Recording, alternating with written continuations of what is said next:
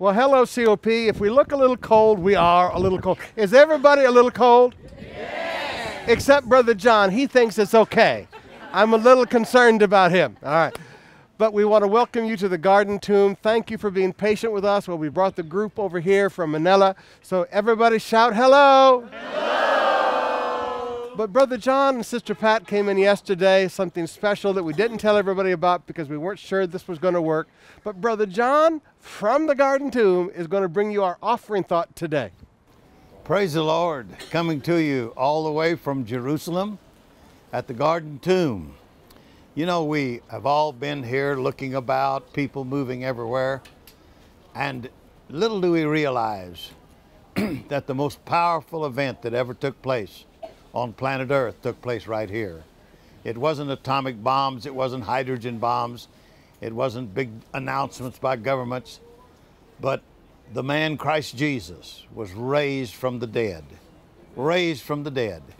And as I stand here, I, I hope you can just catch a feeling of what's happening here because in this place, something happened that only has happened one time, but it's not the last time it's going to happen because there will come a day when the trump will sound and Christ will call us home to be with Him in the air and meet the Lord there. I have a verse of scripture that I would hope becomes real to you. You're, you're a distance away, you're in a warm climate, but we're all connected together about that same thing that happened here 2,000 years ago. Because over in the book of Romans, the eighth chapter, and the 11th verse says, But if the spirit of him that raised up Jesus from the dead dwell in you, he that raised up Christ from the dead shall also quicken your mortal bodies by his spirit that dwelleth in you. You know, many times we are in the rush of things. We're caught up in traffic.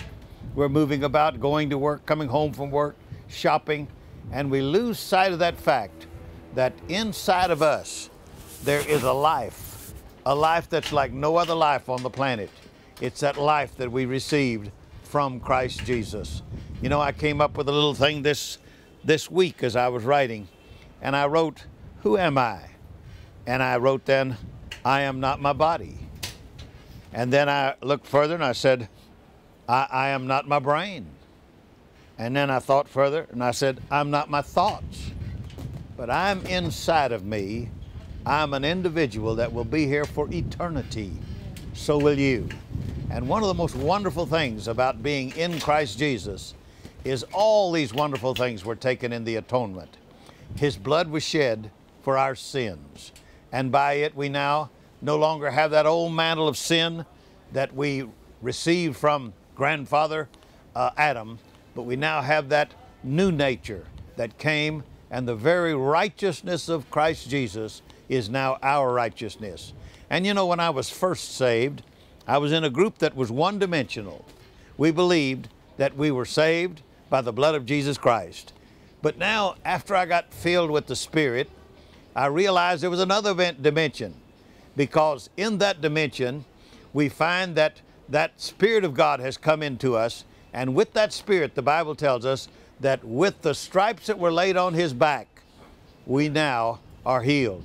And all of a sudden, the atonement was two dimensional in my life. This resurrection took on another dimension. It was wonderful. But then one day in Aba, Nigeria, as God met with me in that hotel room there and showed me there was a third dimension to the atonement.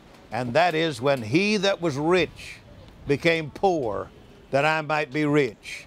You see, not only did the blood save me, not only do his stripes heal me, but in this horrible dog eat dog world, I have that same resurrection power that gave me life, that gives me health, can now bring finances into my life if I just have the faith to put my tithe in, get heaven open, and then make generous, liberal offerings.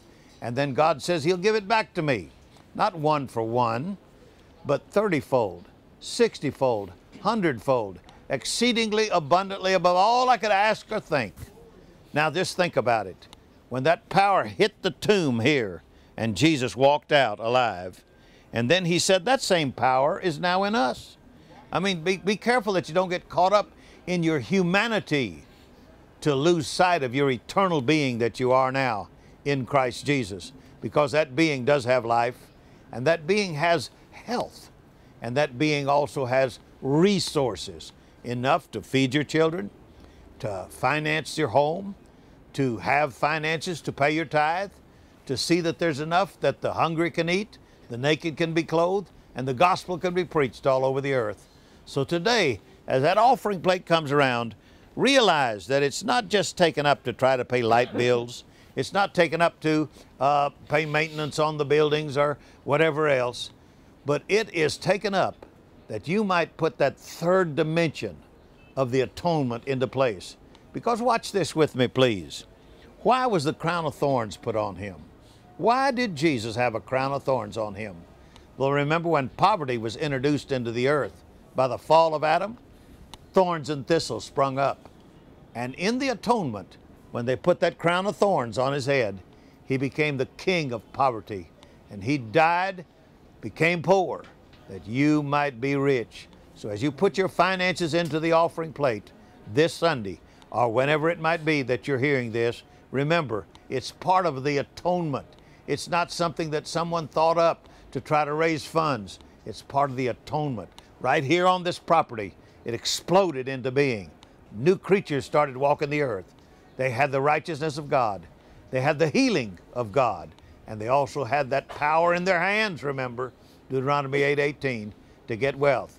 So keep that in mind as we now pray for the offering. Father God, I do thank you that there's more than enough.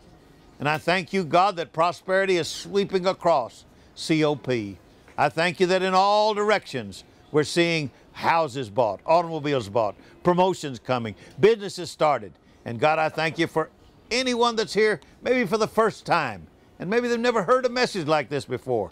God, let them understand that you, the rich God, would not want them poor, but you would want them to have exceedingly, abundantly, above all they can ask or think.